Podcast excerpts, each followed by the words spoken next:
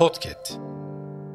Geçenlerde şunu fark ettim. Metroda merdiven çıkarken ve ip atlarken e, nefes almıyorum. İp atlıyorum. ip atlıyordum yani. Eşim dedi ki. Rabia şu an nefes almıyorsun. Ben aa dedim. Nefes nefese kalıyorum ama nefes Çok almıyorum. ilginç. Sadece veriyorum. Asıl ben de şöyle bir şey fark ettim. Spor yaparken nefes alıp vermiyorum. Evet kalbim çarpıyor o Evet, evet. zaman da. Bir de şöyle bir şey duydum. Sporda en çok nefes verirken yağ yakarmışsın. Aslında Hadi. nefes verir hani onu düzenleyebilsek, nefes alıp verirken doğru hareketi doğru zamanda yapabilsek belki de çok rahat bir şekilde hani hem yağ yakımı hem işte istediğimiz o fitliğe ulaşmak nefesle alakalı. Evet, o evet, o ka- nefesle E, alakalı. kalp çarpıntısı falan oluyor ya nefes alamadığımız için kalp daha fazla nefes oksijen istiyormuş ki hani Hmm. pompalansın biz nefes almıyoruz ama tutuyoruz nefes Çok sadece ilginç. veriyoruz. O yüzden de iyi olmuyor yani Hani nefes almayı unutmayalım.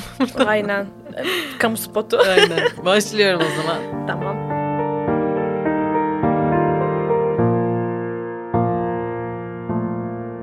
Sıra dışı ünsüzden herkese merhaba. Bu bölümde Hatice Beyza ile beraberiz. Hatice ile dershanede sınıfa yeni katıldığı ilk gün tanışmak zorunda kalmıştık. Zorunda kalmak diyorum çünkü kendisi zorla yanıma oturdu ve istemediğim halde alır mısın deyip ağzıma çubuk kraker sokmuştu. Aşırı samimi, neşeli, tatlı, çekik gözleriyle size bakar ve kendisini kedi gibi sevdirir. Şu anda dijital pazarlama ve reklamcılık alanında çalışıyor. Tam olarak ne yaptığını bir türlü anlayamamış olsam da bugün anlamayı umut ediyorum. Hoş geldin Hatice. Hoş buldum Rabia. Nasılsın? İyiyim teşekkür ederim. Sen nasılsın? ben de iyiyim çok şükür. Kimsin? Ne ve neler yapıyorsun? Tanının tonu ne? Bize biraz anlatır mısın? Tabii ki. Öncelikle davetin için teşekkür ederim. Kendimi çok sıra dışı, ünsüz hissettim. Sevindim. Aynen. Kimsin sorusuna şöyle bir taraftan bakmak isterim aslında. Sana para kazandıran şey değil de daha çok seni mutlu eden, seni hayata bağlayan şeyler bağlamında baktığımız zaman aslında bize zorunda olduğumuz taraftan değil de severek yaptığımız ve gönüllü yaptığımız şeylerden yola çıkarak kendimizi daha iyi tanımlayabileceğimizi düşünüyorum. Bu bağlamda baktığım zaman reklamcılık beni gerçekten mutlu ediyor. Yani hani sadece para kazanmak için yaptığım bir şey değil bu. Hayatımı gerçekten bulduğum bir alan diyebilirim. Kimsin sorusunun cevabı reklamcıyım diyerek cevaplayacağım. Vay. Bayağı bir teknik gibi olacak ama Havalı. teşekkür ederim. Tanımın tonunu düşündüğüm zaman bana sadece turuncu renk geliyor. Yani e, güneşin tam böyle batarken ya da doğarken o çıkarttığı turunculuk rengi ve sarı turuncu böyle ateş rengi geliyor. Turuncu rengini çok seviyorum zaten biliyorsun. Hatta telefonunda turuncu diye kayıtlıyım.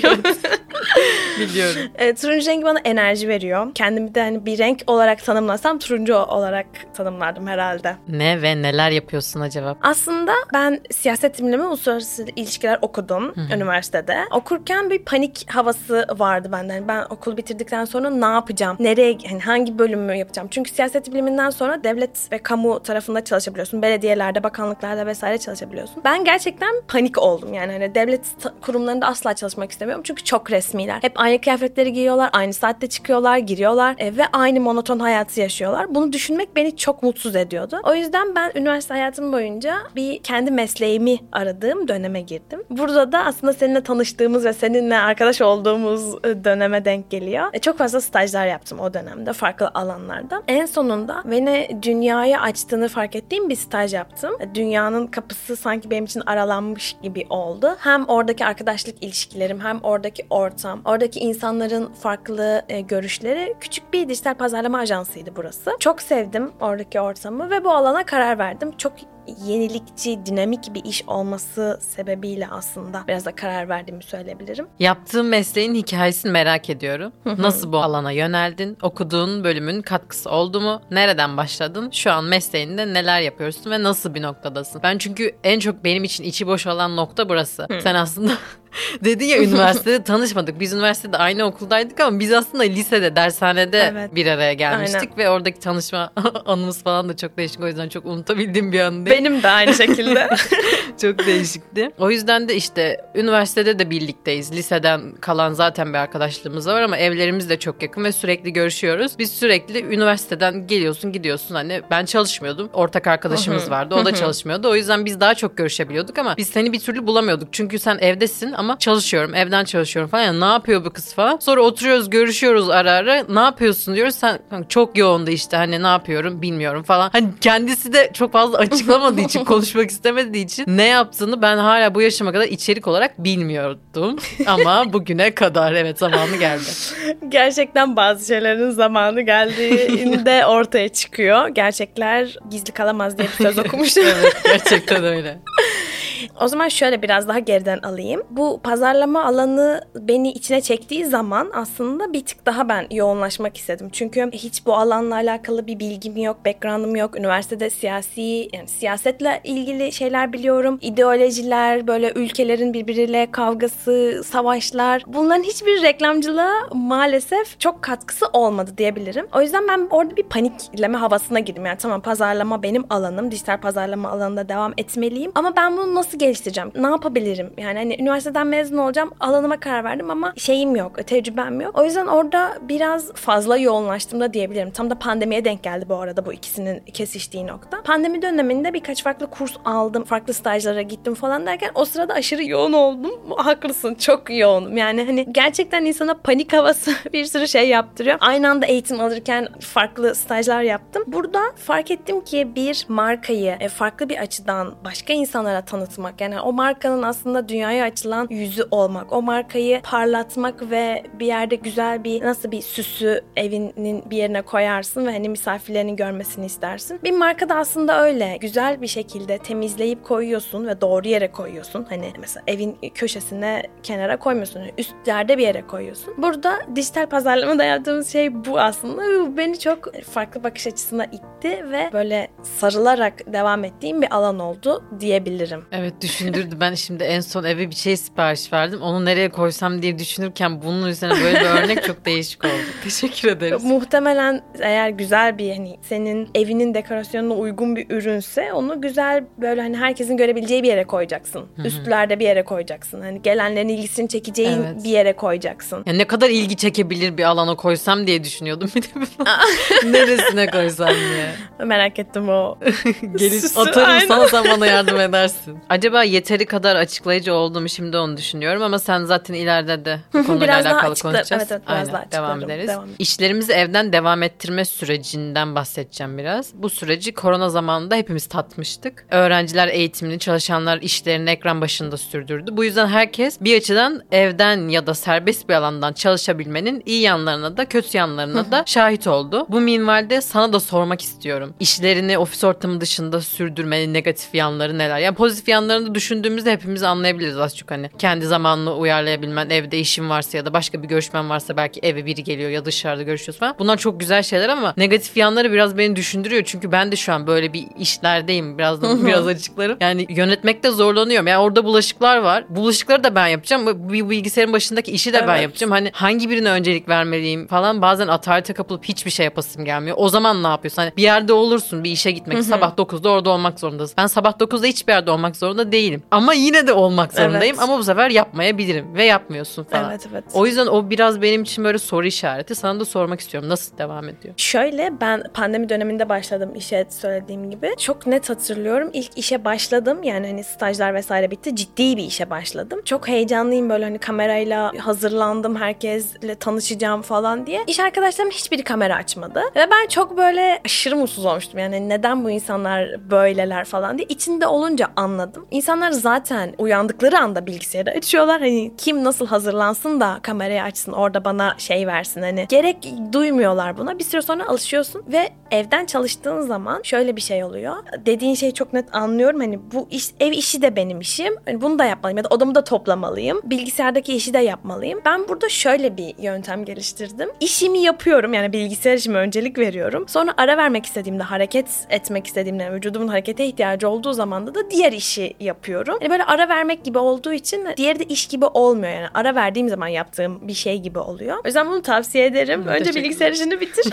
Diğerini araya böyle hani şeymiş gibi al, işmiş gibi al. Yaklaşık bir buçuk iki sene biz sadece evden çalıştık, online çalıştık. Ve ben bunun o kadar güzel bir nimet olduğunu anladım ki o şey döneminde pandemiyle beraber başladı bu ama pandemiden önce de hep şöyle söylediğim bir şey vardı. Hani ben evden çalışmak istiyorum. Yani pandemi yokken bunu nasıl oldu bilmiyorum ama evden çalışmak benim için çok önemli önemli bir şeydi. Yani böyle bir iş yapmak istiyordum bu işi bulmadan önce de. Pandemi sayesinde herkes bunun olabilitesini gördü. Hani bunun koordinasyonunu kişiler arasındaki iletişimi yani sonuçta bir iş yaparken sen tek başına değilsin bir ekiple beraber çalışıyorsun. Ondan farklı istediğin şeyler var vesaire. Yani bunun koordinasyonunun olabileceğini herkes gördü ve ben aşırı e, mutluyum bu durumdan. Yani bütün dünyada böyle bu. Artık sen evinden çalışarak belki e, Amerika'da bir iş yapabiliyorsun. Yani saatlerini ayarlayıp dilini ayarlayıp kalkıp o işi yapabiliyorsun bilgisayar üzerinden. Ama çok değerli bir şey. Globalliğin de hani arttığının ve içinde tamamıyla yaşadığımızın bir e, göstergesi. Sana göre pozitif yanları daha fazla o zaman. Evet. Ben... Zaten evden çalışmaya evet, bayılan evet. biriymişsin. Evet evet gerçekten yani hep hayallerimdeki şey buymuş. Şöyle bir olumsuz tarafı var. Yani son zamanlarda fark ettiğim. Şimdi haftada iki gün işe gidiyorum. Hibrit şekilde çalışıyorum. Bu arada hibritin de gayet güzel olduğunu düşünüyorum. İnsanı evden çıkartıyor ve dışarıdan sosyalleşiyorsun. Ofisteki arkadaşlarınla sosyalleşiyorsun. Yani bu çok önemli bir şey. Aslında pandemide insanlar mesela çok yalnızlaştı. Hep evden çalışmak zorunda oldukları için tek başlarına çalıştılar. Tek başlarına kaldılar. E, tabii ki birini arıyorsun, patronunu arıyorsun, arkadaşını arıyorsun, iş veriyorsun, iş alıyorsun. Bitti mi kontroller sağlıyorsun vesaire. Ama tek başınasın. Yani Evet. hani e, masada böyle hani espri yapabileceğin, koluna vurabileceğin ya da hani gel bir çay içelim diyebileceğin birisi yok. Bunu çok net görüyorum son zamanlarda ve buna insanların ihtiyacı olduğunu fark ettim. İnsanlar zaten hani sosyal varlıklarız hepimiz. Bunu geçen seninle başka bir sohbette konuşmuştuk hatırlarsın. Sosyal varlıklarız ve buna mecburuz yani. Ben evden çalışmanın negatif yanı olarak bunu görüyorum. O yüzden evden çalıştığım zamanlarda mesela arkadaşlarıma şey diyorum. Gelin beraber ofiste dışarı ortak ofisler var artık zaten bununla alakalı işte kolektif fons vesaire böyle şeyler çıktı. Evden çalışan insanların sosyalleşmesi için dışarı çıkıp çalışması. Bunu Aslında bilmiyordum. baktığın zaman tekrar bizi bir e, ofise götürüyorlar. Yani ben evden çalışıyorum okey ama iş yerimi seçebiliyorum. Yani kolektif house gibi hani bir yerde ya da hani kafe artık ofis kafelerde çok fazla yaygınlaştı. Hani içerinin sessiz olduğu, çalışılabilecek bir ortamın olduğu kafeler. Bunlar da yaygınlaştı. Yani baktığın zaman evde durmaya mahkum olmadığımız zaman yani pandeminin dışında da insanlar otomatikman dışarı çıkmaya meyil ediyor. Sadece bizim kuşağımız biraz daha genç kuşak seçmek istiyor. Yani hani sıkıcı bir iş yerine sabahtan akşama kalmak değil de ben işimi yapayım gene hani deadline'ını bana verin o işi bitireyim ama istediğim yerden çalışayım. Hani bu istediğim yerden çalışayım konusunda birkaç farklı şeyim var örneğim var. Bir kere patronuma haber vermeden Antalya'ya gittim. Ne? Şöyle oldu ama. Anlamayacak mı peki? Anlıyor mu? Zaten hayır, anlamayacaktı aslında. Ben ofise çağırmasaydı anlamayacaktı. Çünkü ofis günümüz değildi e, cuma günü. Perşembe de değil. Yani perşembe cuma evden çalışacaktık. Ben çarşamba akşamdan çıktım Tintin Antalya'ya gittim. Tam da yaz dönemi yani Ha, hani Tin tin gitmezsin ortaya. nasıl durayım yaz dönemi. Ee, sonra kadın şey dedi. Cuma günü gelir misin Hatice? Hani birkaç işimiz var. Toplantı yapacağız vesaire. Ya dedim ben Antalya'dayım. Gelemem. Sonra biraz problem olmuştu yani. canım. Biraz problem olmuştu hani haber verilmesi gerekiyormuş. Daha böyle detay yani ince düşünmem gerekiyormuş aslında. Orada öyle bir tecrübem olmuştu. Bunun dışında çok farklı başka bir anım var. Gene aynı patronla. Bu sefer de İran'dayım Rabia. İran'dayım. Hep bir tatillerine denk geliyor. Evet hep denk geldi gerçekten. E, o gün çalışmam gerekiyor ama ben gezideyim bir yandan. Bilgisayarım ve telefonum yanımda açık bir şekilde. Kafilenin ileride böyle hani rehberin kafileye bir şeyler anlattığını anımsıyorum ve ben orada Teams'te telefonla şunu şöyle yaptık bunu böyle yaptık arkadaşlar şu konu şöyle olacak. Hani bir yandan İran sokaklarında yürürken bir yandan iş yaptığımı hatırlıyorum. Bu benim için tap noktaydı. Yani hani bunun bir Gerçekten üstü ne ya. olabilir bilmiyorum. Bu iş tam sana göre Hatice. Ben başka bir şey Çalışırken, yürürken, gezerken, bir yer keşfederken bir yandan böyle bir yarım saat, bir saatlik toplantıya katılabileceğimi kendime de kanıtlamış oldum. Evet müthiş. Ya gerçekten bunun hani sadece evden çalışmakla bitmiyor. Bu farklı farklı dalgalanmalar da yaratıyor. Yani hani suya attığımız taşın farklı dalgalanmaları gibi. Benim için tap nokta bunlardı diyebilirim. Ama Ben neden sevdiğini anladım bu işi. bunu arttırmak istiyorum Rabia gerçekten. bu örnekleri arttırmak isterim Evet. çünkü bu örnekler bana keyif veriyor. Sen biraz adrenalin seviyorsun. Evet evet evet evet. Çok seviyorum. Gizemli işleri. Evet onu da seviyorum. Güzel oluyor. Yani hani patron bilmesin. İşi bitireyim. Benim nerede olduğumu bilmesinler falan gibi. Güzel. Teşekkür ederim. Hoşuma gitti bu anılar. Yenilerini bekliyorum. Tamam. Senin için yenilerini biriktireceğim. Tamam. Birinde ben de olayım o zaman. Olur. tamam. Diğer soruma geçiyorum. Bildiğin gibi butik birkaç mağazam var. Mecburi olarak sosyal medya yönetimi işini amatör olarak soyunmuş bulundum. Hatta senin ne iş yaptığını bir tık o zaman anladım. Bana şunları takip edebilirsin, buraları dinleyebilirsin öğrenebilirsin falan dediğinde Evet. dedim galiba bu kız bununla ilgili bir şeyler yapıyor yani. Çünkü daha önce hiçbir bilgim yok. Bir şeyler paylaşıyor. Yine yok yani içi boş. Ama orada anladım galiba reklamla alakalı bir şeyler yapıyor.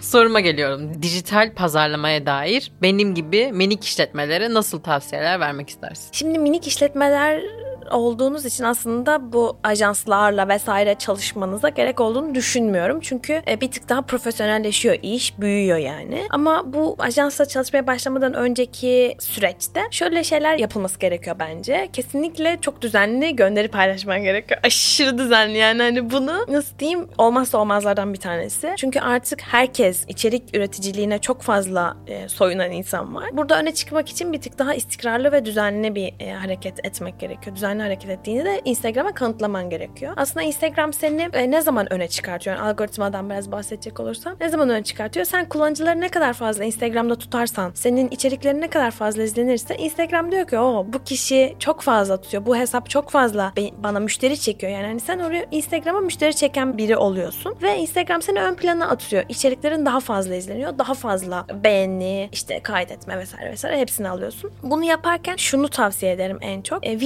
videolarında ilk 3 saniye çok önemli. Ya bunları zaten hani herkesin bildiği şeylermiş gibi geliyor Bilmiyorum bu bunlar. arada. İlk 3 saniye çok önemli. Yani ilk 3 saniyede kullanıcının dikkatini çekmen gerekiyor. Sonra o 3 saniyeden sonra onlara bir action vermen lazım. Yani buna call to action deniyor. Mesela işte izlemeye devam et. Ya da profilime tıkla ve buradaki linkten şunları öğren. İnsanlara bir şey söylemen gerekiyor. Çünkü zaten insanlar sosyal medyaya kafa dağıtmaya geliyorlar. Zihinlerini boşaltmak için geliyorlar. Eğer bir komut görmezlerse yani hani mesaj at ya da e, bilgi al ya da bizimle iletişime geç. Böyle bilgiler böyle bir emir almazlarsa beynine o emir gönderilmezse kişiler sadece izliyor ve geçiyor. Yani orada aslında senin niş bir alanın varsa bu da çok önemli. Bir alan belirlemek ve o alan üzerinde ilerlemek. Niş bir alanın varsa burada işte bilgi mi veriyorsun? O zaman daha fazla bilgi almaya yönelten. Gelin beraber öğrenelim. Her gün bir bilgi. Yani insanları böyle çekecek bir şeyin olması gerekiyor. Gelin birlikte peynir yiyelim.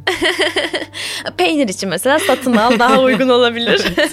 satın ala yönlendirsen. Ama o em- emir kipini kesinlikle kullanman gerekiyor. Aa ben çok böyle e, satın al falan insanlara yazıyorum şimdi ben oluşturuyorum Canva üzerinde işte o grafikleri falan. Satın al yazdığımda şöyle olurum ya emir veriyorum insanlara bu hoş Evet. değil falan hani DM üzerinden iletişime geçebilirsiniz yazıyorum satın al yerine mesela. Ama satın al demek gerekiyor Evet zaman. evet yani e, bu bana da başlarda garip geliyordu. Bence ponçik kişiliklerimizden dolayı bana da böyle geliyordu. Ama gerçekten karşı tarafın beynine komut veriyorsun aslında. Ve beyin komutu çok net ve kesin algılaması gerekiyor. O yüzden nasıl ChatGPT ile konuşurken hani e, ona bir şey veriyoruz. Bana şunu yap, bana bunu yap. Hat- ChatGPT'ye bu arada ben rica ediyorum. Ben de aynı şeyleri Yap yapıyordum demiyorum. ama bu yanlış çünkü onun duygusu yok. Hani öyle algıla. Aslında insan beyni de onu gördüğü zaman direkt emri alıyor ve uyguluyor. Rica edince işin içine başka duygular giriyor. Yani hani daha gereksiz oluyor diyebilirim sosyal medyada ve ChatGPT özelinde. Artık hem ChatGPT'ye emir verebiliriz hem de sosyal medyada yaptığım postların altına bir tık daha e, net şeyler yazabilirsin. Yani iletişime geçin, bekliyorum falan. Hemen gel. Çabuk yaz şuraya. Çabuk peynir al evine. artık şey e, emir vermek değil Evet, artık ben- azarlamaya evet. geçiyor. Abartmışımdır bana verilen Aynen. konumu o sırada. Evet değişik. Evet çok güzel bilgi bu arada ya. Gerçekten bilmiyordum Evet, buraları. evet, evet. Bunlar araştırmalar sonucunda ortaya çıkan şeyler bu arada. Yani Instagram sürekli araştırmalar yapıp bu araştırmaların sonuçlarını hani şeyleriyle veriyor. Yüzdeliklerle. İşte böyle yapıldığında bunlar daha işte ilk 3 saniye çok önemlidir. Reklamlar 15 saniyelik videolardan oluşmalıdır. Çünkü 15 saniye sonra insanın şeyi kayboluyor. Hani her saniyesinde mesela senin Cheesebucket'in e, logosu olmalı her saniyesinde falan hani. Bunları ben sana ayrıca da anlatırım. Hiç merak Teşekkür etme. ederim tamam. Nasiplenecekler varsa onlar da biraz Aynen, böyle bilgi aynen. sahibi olsun güzel olur. Aynen. dedim. Tamam Güzel diğer oldu. soruma geçiyorum. Dijital pazarlama ve reklamcılık alanında çalışmak isteyen bu alana ilgi duyan dinleyiciler nereden başlasın? Ne yapsın? Bu alanda ilerlemek için önerebileceğin hesaplar ve kişiler var mı? Bir de şunu da ekleyeyim. Gerekiyor mu yani işte ille reklamcılık? Bence sen kendin bunun gerekmediğini bir kanıtısın ama yine bir sorayım belki. Reklamcılık alanında diyebilirsin. "Ö, Keşke okusaydım falan diye düşündün mü yoksa yok ya buradan da iyi mi? Ben hiç öyle düşünmedim. Çünkü siyaset bilimi okurken zevkle okudum. Hani bölümümü global bir bakış açısı kazandırdı. Aslında e, dünyaya farklı bir bir bakış açısı kazanınca farklı alanlarda da bakış açını geliştirebiliyorsun. Yani evet siyasi olarak bir background'ım oluştu. İşte o literatür zihnimde. Ama bu literatürün olması bana farklı literatürlerde açılacak kapılar açtı diyebilirim. O yüzden herhangi bir meslek olursa olsun. Zaten reklamcılar genelde asla reklamcılık okuyup reklamcı olmuyorlar. Gerçekten? Bir sürü mühendis arkadaşım Hadi var. ya. Çok farklı alanlarda. Hatta bir tanesi şey çevre mühendisliği okumuş. Allah. Yani hani sen kaldırım mühendisliğinden reklamcılığa nasıl gelirsin falan yani.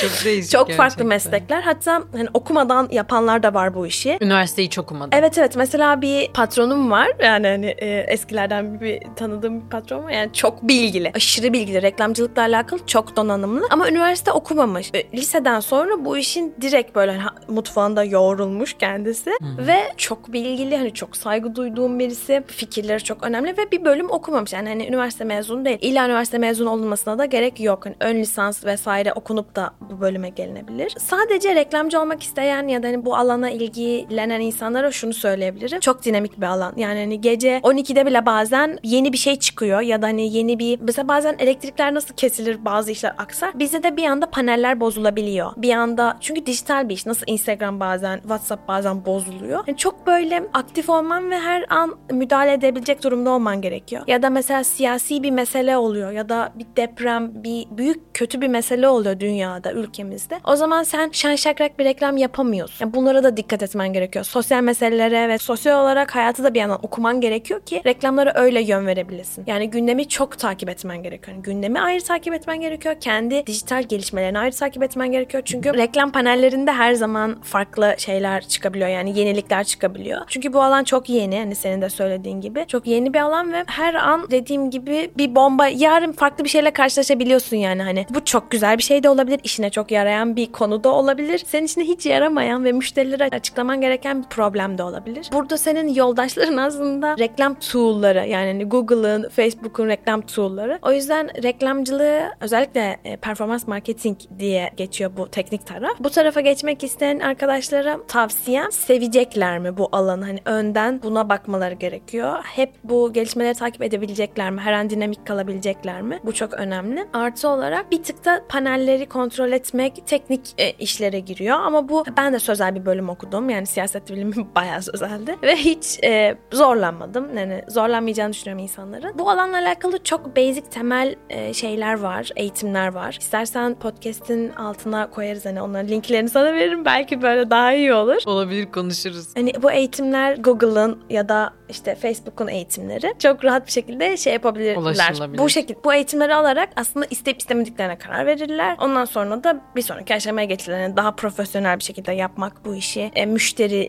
almak ve müşterilere bir hizmet vermek vesaire. Bu arada müşteri demişken hiç bu konudan bahsetmedik. Müşteri konusu yani hani müşterilerle iletişime geçmek ve sürekli iletişimde olmak konusu ayrı bir dünya. Sen reklamını yapıyor, yapıyorum geçiyorum diyemezsin. Onu müşterine ya da hani reklamını yaptığın markaya güzel bir şekilde anlatman gerekiyor ve buradan gelen artıları da anlatman gerekiyor. Yani sen geçen ay bu kadar etkileşim alıyordun. Şimdi bu kadar bu reklamla beraber bu kadar etkileşim alıyorsun. Bu kadar fazla bilinirlik oldu senin hayatında ya da işte senin markanı bu kadar fazla insan görüyor artık. Bunları da açıklaman gerekiyor ve karşında genelde bilmeyen insanlar oluyor. Hani ne işe yarayacak ki falan gibi. Bunları açıklamanın da bir yandan zorluğu var. O yüzden iletişim de çok önemli. Evet sabırlı olması Evet evet gerekiyor. sabır ve iletişim eğer bu alana başlamak isteyen arkadaşlar varsa sabırlı e, olmak ve iletişimi gerçekten kuvvetli hani, olmasını gereklerini bilmesi gerekiyorlar diyebilirim. Evet gerçekten zor bir alan bence. Hadi girmeden de konuşmuştuk ki orada tampon görevini görmek. Evet evet evet evet O yüzden tebrik ediyorum seni. teşekkür ederim. Peki hesap ve kişi önerebilir misin? Seni takip etsinler mi? Ben kendi alanımla alakalı içerik üretmiyorum. Aslında hep düşündüğüm ve böyle kenarda duran evet bir çok projem. güzel olur bu arada. Ee, hani bu alanda neler yapılabilir, nasıl çok fazla arkadaşım var bu alanda ama direkt böyle kullanıcı isimlerini hatırlamıyorum. Onları da hani koyabiliriz olmazsa bilmiyorum öyle bir şansımız varsa. Ekleriz. Aynen tamam onay aldık. ben yapmak istiyorum. Yani hani böyle içerik üreticiliği ve bu alanla alakalı. Çünkü aslında biraz da bugün de fark ettim. Sen hiç bilmediğini ve hani çok farklı bir alan olduğunu söyledin ya da zor bir alan olduğunu söyledin. Galiba Evet. içindeyken öyle hissedilmiyor. Hiç zor bir alanmış gibi gelmiyor. E Düşün yani hani şeyden bahsettik ya kuzenin SEO yönetimi Evet evet mi? evet evet. Bir yerde onu yapıyor Ee, Aynen. ve sen başka bir iş yapıyorsun yine bu dijital pazarlama Evet. alanında. Onun annesi LCY2'de çalışıyor diyor. Evet. Seninki onu açıklamaya çalışıyor ama o da yani yeteri kadar açık değil. Aslında bunu atıyorum. Ya Belki bizim yaşımızdaki birine oturup anlatması çok kolay ama Evet, evet. hani 50 yaşında 60 yaşında insanlara bunu anlatma o kadar da kolay değil. Çünkü Evet. ya Instagram'ı bilmiyor bir kere hani Aynen. onu kullanamıyor. Hala Facebook'ta o. Sen ona nasıl onunla ilgili bir reklam Aynen, anlatacaksın aynen. Hem falan. önce Instagram anlatman gerekiyor hem de Instagram'ın algoritmasını anlatman gerekiyor. Sen şu hedef kitledesin diye anlatman Evet. gerekiyor. Gerçekten büyük bir deniz ya da okyanus diyebilirim. Bu arada o SO2'de çalışma olayı ya çok iyi ya. ona bir bir parmak basmak Ona istiyorum. bas parmak. Şimdi kuzenim Vaik'te SEO uzmanlığı yapıyor ve SEO çok daha karmaşık bir şey. Seni organik olarak Google'da üst sıralara taşıyor ve sen aslında bir arama yaptığın zaman onu hani organikten yukarıda görüyorsun. Reklamla da yukarıda görebilirsin ama organikte görmek kullanıcı davranışı olarak çok daha güvenilir. Yani yukarıda gördüğün reklama değil organiğe tıklarsın genelde. Hani böyle bir e, kapplan var, background var herkeste bilmiyorum. Bu da araştırmalardan söylenen bir şey. Çok değerli bir iş yapıyor. Çok daha karmaşık bir iş yapıyor. Annesine sorduklarında hani "E, ne iş yapıyor kızın dediklerinde şey diyor hani bu de çalışıyor işte ya falan diye böyle hani Ya geçiştiriyor. biri bana çok bu ikide komik. çalışıyor dese derim ki hani kasiyer falan evet evet yani. aynen öyle anlaşılıyor. Ay, Aynen çok öyle değişik anlaşılıyor. gerçekten. Buradan da buradan da kendi anneme selamlar. O da şöyle anlatıyor. İşte Hatice e, Google'da reklamlar var ya işte Facebook'ta reklamlar var ya onların kurulumlarını, yönetimlerini yapıyor. işte doğru hedef kitleye çıkartıyor falan. Annem bir tık daha detaylı anlatıyor o Evet. yüzden Yine teşekkür o ederim. Bak, onun anlattığından ben bile anladım düşün. Evet.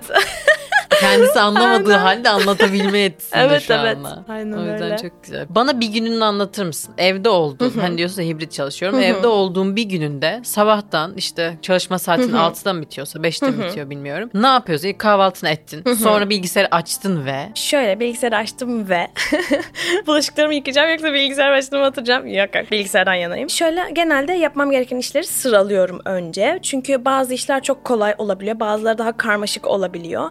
Bir- birkaç tanesi kaçmasın diye genelde bir iş listesi yapıyorum önce sabah. Sonra bu iş listesini bazı tarafları başkalarına paslamam gerekiyor. Hani başka tarafın işi oluyor ya da delege etmen gereken işler oluyor. Bunu yapıyorum. Sormam gereken, düzenlemem gereken şeyler. Başta bununla başlıyorum. Sonra bir hani öğlene kadar çalışıyorum diyebilirim. Öğle yemeği arası. Heh bak çalışıyorumun içini merak ediyorum. Ha. Hala ben anlamıyorum Bilgisayar ya mesela. başında Heh, o- aynen. oluyorum yani. Bilgisayarın başındasın. Hmm, için detaylı Heh, anlatayım yani. Evet tam olarak ne yapıyorsun Tamam. gerçekten merak ediyorum. Şimdi mesela Facebook. Facebook bu arada artık adını değiştirdi. Meta oldu. Yani Meta diye kullanınca genelde insanlar böyle soru işareti gibi bakıyor. O yüzden bir e, açıklamak istiyorum. Meta oldu Facebook ve Instagram'ın ana ismi. Burada neler yapıyorum? Meta'da bir reklam gireceğim diyelim ki ya da bir reklam planlaması yapacağım. Genelde ay başlarında bir reklam planlaması yapılır marka özelinde. Diyelim ki e, senin cheese buket üzerinden konuşalım. Sen bu ay ilk defa reklam yapacağın için bilinirlik reklamları yapmak istiyorsun. O zaman ben sana bir medya planlaması hazırlıyorum. Diyorum ki cheese buket'in önce bilinirlik reklamlarıyla başlaması gerekiyor. Biz bunu nerelere satabiliriz? Kimlere satabiliriz? Hedef kitlesinde neler olur? Mesela kahvaltılık ürünler diye bir hedef kitle e, kırılımı var Facebook. Bunu alıyorum. İşte kimler hangi yaş aralığı alabilir? Genelde kadınlar mı alır, erkekler mi alır? Onu yapıyorum. Genelde işte anne baba kırılımları var mesela. Eğer çocukla alakalı bir şey varsa anne baba kırılımları genelde kullanılır. Anaokulu ya da işte süt ürünleri mesela. Bence peynir de buna girer. Hani anne baba. Çünkü anne baba güdüsü çocuğuna daha sağlıklı şeyler yedirme güdüsü üzerinden gittiği için bunlar kullanılabilir. Sana bir medya planı hazırlıyorum. Sonra bu medya planının üzerinden seninle konuşuyoruz. Diyorum ki bak buraya bu kadar para harcarsan bu kadar fazla insan görür. Senin başta bilinirlik yapman gerektiği için daha fazla insana görünmen gerekiyor. Satış reklamları bundan sonra gelir mesela. Dönüşüm reklamı diye geçer satış reklamları. Bu medya planını hazırlıyorum aylık bazda markalar özelinde. Sonra bu reklamların kurulumları ve yönetimleri oluyor. Diyelim ki ben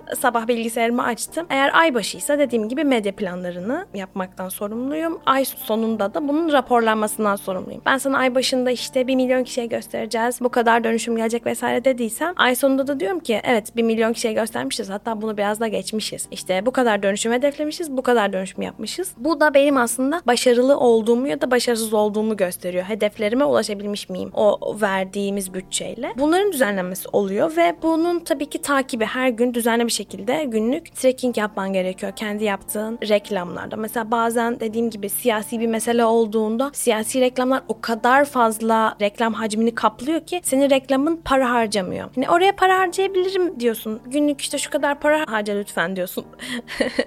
ya da emir veriyorsun. Harca.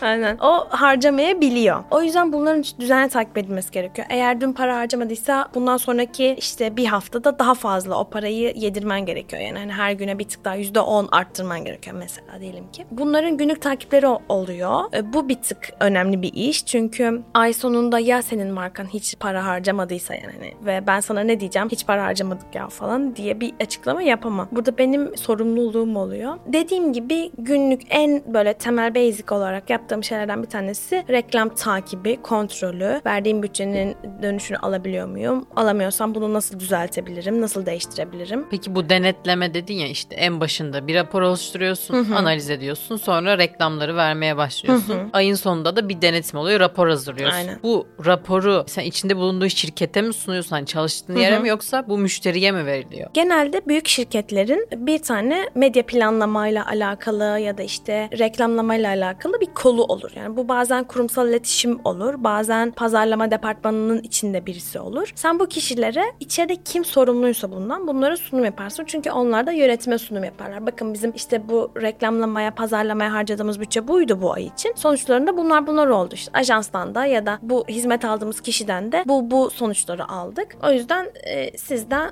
ben kişilere sunarım, kişiler yönetimine sunar. Bu biraz daha böyle şey gibi. Harcadığın para nereye gidiyor? Pazarlama evet ama bu para nereye gidiyor? Bu arada çok büyük şirketler bütçelerinin çoğunu pazarlamaya harcıyorlar. Yani Apple, Amazon, e, Coca-Cola falan. Çünkü pazarlama dediğimiz şey aslında bizim zihnimize ne kadar girdiği ve bizim ne kadar güvendiğimiz bu markaya. Burada küçük bütçelerle yaptığımız reklamlar e, tabii ki çok önemli. Küçük markalar için çok önemli. Büyük dönüşüm. Küçük markaları için hani e, belki büyük markalarda hiçbir şey ama bizim için büyük bir adım denir yani öyle bir şey olur. Bizim için Evet. büyük mesele. Ama pazarlamaya ayrılan bütçe aslında insanların güvenini kazanmak için harcadığın bütçe, ayırdığın bütçe gibi düşünebilirsin ve bu baktığın zaman parayla yapılan bir şey evet ama bir yandan kalitenle de yapılan bir şey. Yani ürününü gören müşteri, ürününden memnun kalan müşteri bir yere öneriyle gittiği zaman otomatikman daha farklı bir pazarlama olmuş oluyor. Yani sen kalitenle de kendini pazarlamış oluyorsun gibi bir yerde ve evet bir günüm böyle geçiyor. Ha, teşekkür ederim. Bak bu soru benim galiba betimledikten sonra oturuyor bende bir şeyler. Şu an okey senin ne yaptığını birine anlatabilirim. Ya, o gün şimdi kafamda analiz ettim. evet şu an senin ne iş yaptığını anladım. Yaşasın. Umarım bu iş hakkında bir şey bilgi sahibi olmak isteyenler de bundan faydalanmış olurlar. İnşallah. Diğer soruma geçiyorum. Bunlar sıra dışı bu arada. Yaşasın sıra dışı bölümüne geçtik. evet. Ya ben bu bölümü daha çok seveceğimi düşünüyorum. Çünkü bizim seninle genelde sohbetlerimiz hep sıra dışı oluyor. Evet, evet genelde öyle. O yüzden iş konuşacağız. Yani iş özelinde konuşacağız dediğimizde sanki bana çok teknik bir yerden yaklaşacakmışız gibi geldi. O yüzden bu bölümü daha sabırsızlıkla bekliyorum. Ya aslında sadece seni daha fazla tanımak bence. Genel olarak çok teknik şeyler konuşmuyoruz. Bazen Evet, evet. sadece ben bilmiyorum. Yani sen normal hayatını anlatmak ben bilmiyorum. Bana göre teknik kalıyor ya. evet. O yüzden de öyle. Tamam İyi başlıyoruz. oldu. Evet iyi oldu. Bilgi sahibi oldum. Dershanedeki sınıfta onca insan ve boş sıra varken neden benim yanıma oturdun ilk sorum. Şimdi şöyle bunu değişik bir yerden cevaplamak Bir istiyorum. de bu arada benim yanımda biri oturuyordu. Sen ben şuraya evet. oturabilir miyim deyip ikimizin Aranızda ortasına oturdum, evet evet. Böyle bir şey olabilir ya Hani gerçekten. hızlı bayağı hızlı. Hayatına şöyle girsem ne Evet, yapabilirsin ki gerçekten. peki? Demiştim ki bu nasıl bir özgüven ya gerçekten. Çok net hatırlıyorum. Senin o gün kırmızı şalın vardı ve ben sana aşırı yakıştırmıştım. kırmızı şalla dikkatimi çektin Rabia gerçekten. Sana kırmızı Ya çok yakışıyor. Ya? Şal rengine göre insan mı seçilir, arkadaş mı seçilir? Bence bayağı seçilir bu Gerçekten arada. mi? Bayağı seçilir yani. Hani sürekli siyah giyen ya da işte sürekli karartı renkler giyen bir insan. Hatta Office dizisini izledin mi? Hayır. Office dizisinde bir tane karakter var işte insan kaynakları şeyi. Hep kahverengi giyiniyor ve dizide de çok e, sıkıcı bir karakter olarak canlandırılıyor. Ve e, işte dizinin baş karakteri ondan sürekli nefret ediyor. Sen çok sıkıcısın, sen şöylesin böylesin. Ve kişinin kıyafetinden gerçekten sürekli kahverengi giyiniyor. Ve dümdüz giyiniyor. Yani bence kıyafete göre arkadaş seçilir ama e, yani hani çok da şey gibi oldu şimdi güzel giyim renkli giyinmeyenlerle arkadaşlık etmiyoruz gibi oldu şu O an. an bir geldi o enerji Aa, kırmızıya bazen çekildi. geliyor, bazen geliyor aynen. Ee, yeni bir ortama girdiğimde hani bazen böyle heyecanlanırsın, birileriyle tanışmak istersin ama böyle bir atılım yapamazsın falan. Bu bende hep oluyor çünkü genelde yeni ortamlara giriyorum ve hani insanlarla nasıl konuşacağımı bilmiyorum ve genelde ben yeni ortama girdiğim zamanlarda oradaki insanlar birbirleriyle kaynaşmış oluyorlar. Yani hani otomatikman e, benim farklı bir yerden girmem gerekiyor. o yüzden sıranızın ortasına oturmuş olabilir mi? Ya gerçekten Hani öyle. no- Bu arada biz başlayalı yani dershane başlayalı bir ay mı? O tarz bir şey Evet olmuştu. evet ben geç gelmiştim değil Evet, mi? geç evet, gelmiştin. Evet evet aynen öyle olmuştu ve hani Nasıl dikkat çekebilirim Evet, evet, ü- biraz- iki kişilik sıraya üç kişi oturursak anca bu kızla arkadaş Evet, olabilirim. Biraz orada şey yapmışım yani. Kendini hani, gösterdin evet. orada. Evet. Değişik bir atılma, değişik Pazarlama bir cesaretle. stratejisi bak kendini orada pazarladın. evet değişik bir şeyle, e, atılımla o tanışmayı yapmışım. Birkaç farklı yerde de böyle oldu. Ya bu tanışma hikayeleri hep karşıma çıkıyor. Hani komik çünkü. Mesela neyse boş ver onu. Sonra anlatacağım. Çok merak ettim.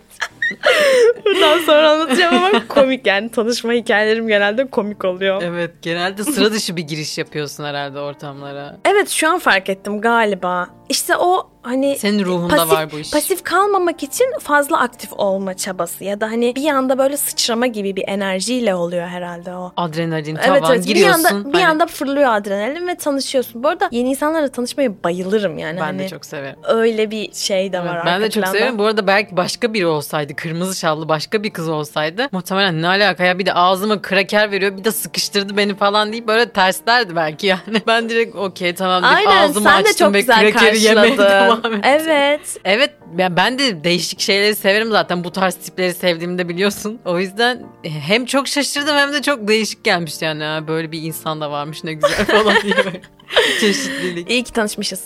Evet iyi ki çan- çalışmışız. Çı- İyi ki tanışmışız. Ben de Ben çok de. mutluyum seni tanıdığıma. Diğer soruma geliyorum. Tamam. Bilmediğim bir soru. Evet. Sence anlamlı ömür boyu sürecek bir arkadaşlığın anahtarı nedir? Bu soru benim kalbimden vurdu.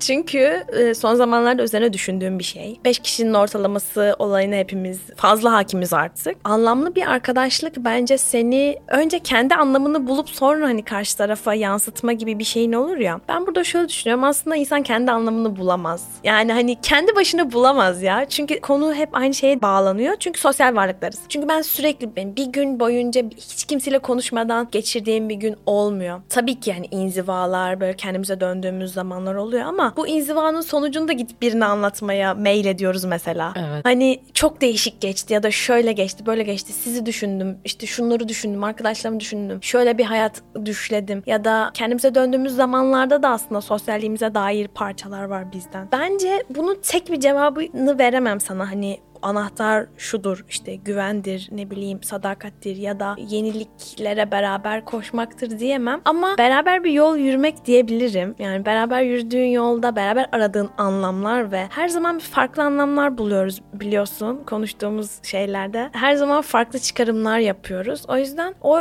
çıkarımlara devam edebilmek ve konuşabilmek yolda olmak aslında. Beraber yolda olmak. Evet. Ve beraber yolda olduğunda birbirine hissettirebilmek Hatta bazen o yolda yürürken görmesem bile bu hissi taşıyabilmek. Yani belki yol sisli yanımdasın ama Evet. seni göremiyorum. Evet. Orada bile Çok hani muhtemel. burada ya yok hayır birlikte yürüyoruz. Biz fikri bence böyle çok sağlam tutuyor dostluğu, arkadaşlığı. Evet hatta bazen bir tık farklı düşüncelere girsen bile ya da farklı görüşlerde olsan bile hala aynı yolda kalabildiğini görmek daha değerli bence. Gerçekten öyle. Evet. Duygulandım. Katılıyorum çok iyi. evet son soruma geliyorum. tamam. Sence senin özel gücün ne? Hmm, dım dım. Dım dım. Özel Biraz gücüm ne? düşünebilirsin bu arada Evet, zor yani. bir, bir tık düşünmek istiyorum. Şey diyebilir miyim ya? Neşeli olmak ya da gülümsemek diyeyim ya. Çünkü çok basit bir şey. Kahkaha bence. Yani Olabilir. kahkaha atabilmek. Zaten sebessüm sadakadır gibi bir şey var ya. Gülümsemek. Aynen Hı. gülümsemek sadakadır. Yani aslında çok basit bir şey. Evet ama Ee, çok zor yani. Bunu evet. herkes yapamıyor. Evet evet yani bilmiyorum yapabiliyor muyum bilmiyorum ama Bence bir tık kendimi neşeli ve Zenci hani somurtkan görmedim. Gerçekten görmedim. mutlu tanımlama olmaya çalışıyorum. Hani hayatım boyunca hep pozitif tarafta kalmaya çalışıyorum yani her şeye rağmen. Hep olumlu taraflara odaklanmaya çalışıyorum falan filan. Polyanacılık birazcık farkındayım. Ama işe yarıyor arkadaşlar. Evet bence de. Ve mutlu hani orada kalabiliyorsun. Daha dinç kalabiliyorsun. Sevgiyle aslında hani sevginin bağıyla devam etmek hayata falan. E, gülümsemek diyeyim ama bunun arka planında hani pozitif tarafta kalmak e, gibi bir şeyim var. Ama bu soru aşırı hoşuma gitti. Ben de sana sormak istiyorum. Aynı soruyu yani. Ben düşünmemiştim ya. Dur biraz Çok düşüneyim. güzel bir soru çünkü. Benim özel gücüm ne? Ben yani gülümsemek demem muhtemelen. Ben beni somurtkan da görürsün yani hani bazen sinirli de görürsün ya da işte mutsuz da gözükebilirim. Göz Her zaman görürüm ama genelde olmam. sen de evet. çoğunlukla pozitifsin sen de. Evet çoğunlukla evet ama gülümsemenin özel gücüm olduğunu düşünmem yani. Seninki gerçekten öyle benimki değil. Hmm. Benim özel gücüm kavramları düşünmek galiba. Çünkü bu kendim bildiğim bilir. Hatta küçükkenki özel gücüm şuydu. İşte o duş başlığı var ya. Hı hı. Bizim evde kombi bozuktu tamam mı? Yani her girdiğimde bir şekilde ya çok soğuktu ya çok sıcaktı. Ortayı bir türlü bulamazdım falan filan ve soğuğun bana denk geldiği bazı anlar olurdu. Soğuk ve sıcak kısımları var ya Hı hı. işte ellediğinde bir taraf o musluktan gelen soğuk kısım çok soğuktur. Sıcak gelen kısım çok sıcaktır. Hı hı. Hafif su soğumaya başladığında hissediyordum orayı ılımaya başlıyor. Yani iyice de bir gitmeye başlıyor o sıcaklık. Sonra böyle tüm düşüncelerimi elliyordum böyle. O zaman da şey vardı sihirli annemden etkilenmiş olabilirim. Elimle o sıcak tarafa böyle bastırıp evet şimdi sıcak oluyorsun evet falan deyip birkaç kez bunu yaşadım ve gerçekten o saniye denk geldi yani. Ya da işte çok o güzel. ufaklığın melekliği iyi düşünce falan Tam bir diye. sihirli güç bu arada. Gerçekten ve şey inanıyordum yani muslukları yapabiliyorum. Sıcak Hmm. soğuk ayarını kendi elimle yapabilirim. Çünkü bu çok fazla denk Çok gelmişti. üste. tatlı. o zaman öyle düşün. Bak şimdi deyince aklıma o çocukluk şey geldi. Şu an bence kavramları düşünüyor olmak. Çünkü şunu fark ediyorum. Bir kavram üzerine düşünmeyi bırakamıyorum. Yani işte bende bu artık var. Hı hı. Bu oturdu diyemiyorum. Çünkü onu değiştiren, onu dönüştüren yeni bir bilgi, yeni bir insan, yeni bir düşünceyle karşılaşıyorum. Ve her o karşılaşmada ya da yeni bir ayet belki tamamıyla bende oturan o kavramı değiştirebiliyor. O yüzden de sürekli bir soru işaretiyle bakıyorum her şeye. Ve soru sormak, kavramlar üzerine düşünmek belki de benim. Düşünmek aslında. Evet düşünmek. Gerçekten Çok güzel öyle. bir şey. Çok güzel farklı bir noktaya Evet. değindin Bence ama şu da var yani özel gücün başına bela açan da bir tarafı var. Yani bu yüzden birçok ortamda bazen aforoz edilebiliyorum ya da işte nasıl böyle düşünüyorsun denebiliyor ama sadece düşünüyorum hani düşünmekten Allah bile sorumlu tutmazken ben düşündüğüm için yargılanıyor oluyorum bazı ortamlarda. Allah'ın sürekli düşün ve e, Evet, oku, sorgula evet, aynen. demesi Evet. ayrı bir Aynen şey. öyle ama e, birçok ortamda sorun oluşturabiliyor. Buna rağmen beni gerçekten hayata sıkıca bağlayan şey bu. Düşünmeyi bırakmak ya da soru sormayı bırakmak benim için orada ölmüş olmak. Hı. Çünkü gerçekten de mezarda artık kimseye hiçbir soru soruyor olmayacaksın Hı hı. yani. Tüm soruların bittiği tek yer benim için orası. Evet. O yüzden de e, yaşamak özel güç ve bu özel gücün hani beni bağladığı yerde düşünmek. Aslında yolda olmak bir yandan da. Yani Evet. yolda sürekli adım atmaya devam etmek yani sen bahsediyorsun. Ben seni tanıdığımdan beri gerçekten çok farklı soruların var hayata karşı. Bazen arkadaşlarına karşı ve sorgulatan, düşündüren sorular. E, Ben senin bu özelliğini çok seviyorum. Farklı olma özelliğini. O yüzden gerçekten düşünmek ve farklı düşünmek diyebiliriz aslında yani. Hani bir tık daha böyle benzer şeyler ya da benzer sorular üzerinden değil de o nehrin nehirdeki suyu farklı bir yerden akıtmaya çalışıyorsun. Ve bu hem seni geliştiriyor hem çevreni geliştiriyor. Buna eminim. Ve bu yaptığın şeyler düşüncelerin sonucunda da çok farklı yerlere ulaştığına da eminim. Yani ulaşmadığını düşünsem bile eminim ki çok farklı şeyler açıyor. Zihninde farklı kutucuklar açılıyor. Ve o kutucuklar seni sürekli yukarıya çıkarıyor. Mesela yaptığımız böyle hani bazı şeylerin öncüsü olman, farklı öncülükler yapman yani hani kendi hayatında küçük gruplarla farklı değişik e, fikirleri çıkarman ve o her buluşmada farklı bir yerden gelmen yani bu istersen sen biraz açıklarsın bunu farklı bir yerden gelmen Bu konulara burada gireceğimi düşünmüyordum bu arada. Hatice yani çok yanlış yerlerden tanıtılıyor gibi hissediyorum. yani şey e, spotlightlar sana döndü gibi diyebilir miyiz? evet evet bak bana da yine bir reklam yine bir pazarlama peşindesin. Ee, benim ufak grubum var aslında grup muhabbet diye. Bu yeni oluşturuldu ama bir sene öncesinde de bu tarz bir şey yapıyorduk. Şimdi yine böyle bir şey yapıyoruz. Ee, üyelerimden biri de Hatice. Grupları bir araya getirip bazı e, zor sorular kendimce hazırladığım. Kavramlar üzerinden aslında. Evet zor sorular ve kavramlar üzerinden konuşmalar yapıyoruz. İkisini gerçekleştirdik aslında. Üçüncüsünü de yapacağız. Evet. Her seferinde farklı soruya cevap vermek gibi değil de farklı etkinlikler üzerinden o sorulara cevap vermek. Geçenki etkinlikte Hatice, gerçi ikisine de geldim bu arada. Geçenki etkinlikte herkese kalemler ve kağıt vermiştim. Boya kalemleri ve e, bir soru sorduk tutunduğumuz ipler diye. Ve bu tutunduğumuz ipleri herkes çizdi. Sonra kendi arasında kağıtları dönüştürdü ve atıyorum Hatice'nin kağıdı bana geldi. Ben sanki tutunduğum ipe Hatice'nin çizimini ben yapmışım gibi cevap verdim. İşte şurada şunu çizdim çünkü bu böyle. İşte hepsinin bağlandığı bir yer var ve benimki şu falan gibi. Ama aslında Hatice'nin kağıdını kendi kağıdım gibi betimledim falan. Herkes bu şekilde anlattı ve ortaya böyle çok benzer yerden baktığımız ama çok farklı gösterdiğimiz, çok farklı cümleler kurduğumuz çıktı. Böyle farklılıkları ne kadar farklı olduğumuzu ama aslında ne kadar aynı düşündüğümüzü, aynı yerden baktığımızı göstermeyi seviyorum insanlara. Galiba bu da benim kendimi kabul ettirme yöntemi. Hani Evet. arkadaşlar ben farklı düşünüyorum. Bakın ben de aynı yerdenim falan gibi bir şey yapıyorum belki de orada. Ya işte bu Bilmiyorum. düşüncelerinin sonucunda aslında ulaştığın yer açılan yeni bir sekme hayatında ve başka insanlara da açtırmak istiyorsun. Hani bu çok değerli bence ve farklılıktan kastım aslında farklı olmak yani sadece böyle asi olmak, kenarda farklı bir hayat yaşamak değil. Sen hayata bir şeyler katarak farklı oluyorsun ve bu gerçekten düşünerek geldiğin nokta olduğu, olduğu için özel güçlerinden bir tanesi olduğunu düşünüyorum ben de. Evet ben de düşünüyorum. Bana da düşündürdün. Teşekkür ederim daha çok. Ben teşekkür ederim. Evet son sorum sende bu arada bilmiyorum soruyu. Evet ben de aslında zaten farklılıkla alakalıydı birazcık. Hani sen de gördüm hani Rabia kimdir dedi, dediğimde ve böyle kafamda canlanan Rabia'yı düşündüğümde farklı bir insan canlanıyor. Yani hani sıra dışı gerçekten. Herkesten bir tık daha farklı. Ben de bu çok sevdiğim bir özelliğin bu arada az önce de söylediğim gibi. Ben şunu merak ediyorum. Kendinde değiştirmek istediğin bir özellik var mı? Yo, çok güzel. Ee, aslında evet biraz zor bir soru ama merak ediyorum. Ee, düşünüyorum. Muhtemelen bu soruyu düşündüm. Ama şu an net bir cevap. Çünkü her seferinde değişiyor. Değiştirmek istediğim özellikler. dönem dönem belki. Hem dönem dönem hem sene sene aslında burada bununla ilgili de konuştuk ama başka bir cevap vereyim. Geçenlerde fark ettim onu düşünmekten konuşunca aklıma geldi. Bir ortamdayız. Bir yer, arkadaşlarla bir tatile gittik. İşte dört kız oturuyoruz ve bir arkadaş dedik hadi Rabia bir soru sor. Genelde böyle olur. Hadi Rabia bir soru sor ve ya kavga edelim ya çok mutlu ayrılalım buradan gibi. Çünkü iki şey oluyor. Yani gerçekten ya tartışıyoruz ben birilerine düşman oluyorum. ya tabii ki barışıyoruz ama orada böyle bir e, bıçaklar çekiliyor. Ya da işte hani düşünmediğimiz bir şey düşündür gibi. Ben de bir soru ortaya attım. Bir konu hakkında konuşuyoruz. Yani konu da şu. içeriğini anlatmayacağım ama artık şükretmek istemiyorum.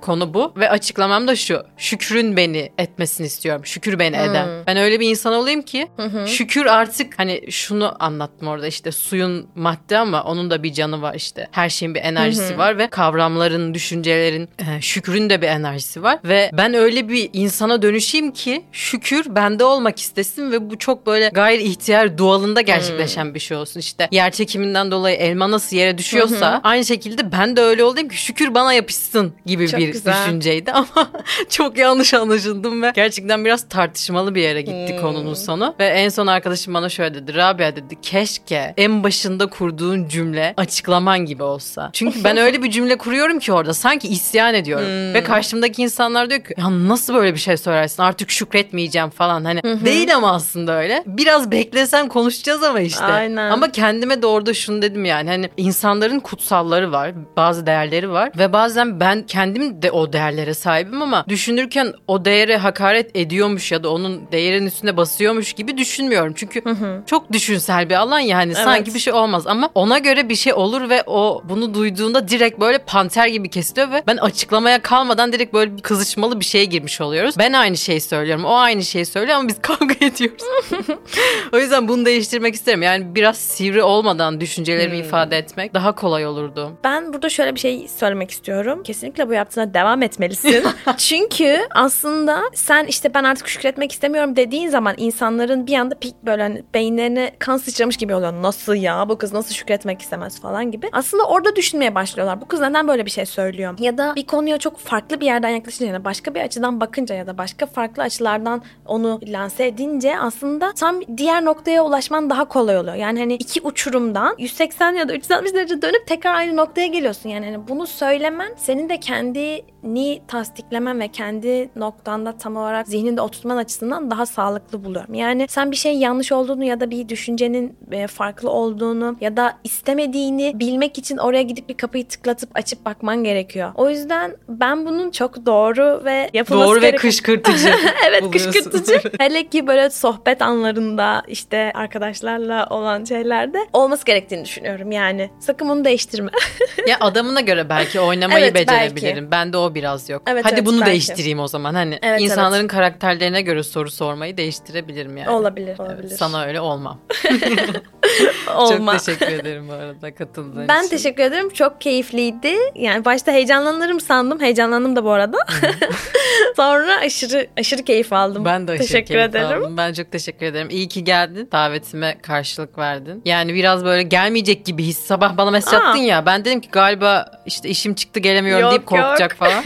Korktum Ben biraz. uyandın mı diye yoklamak için yazdım. teşekkür ederim. İyi ki geldin. Gerçekten harika bir sohbetti bence. Benim için de öyleydi. İnşallah teşekkür dinleyenler ederim. de böyle aşırı keyif alırlar. Aynen umarım. Evet sıra dışı ünsüzün bölümünü kapatıyoruz. Herkese teşekkür ederiz. İyi seyirler, iyi dinlemeler.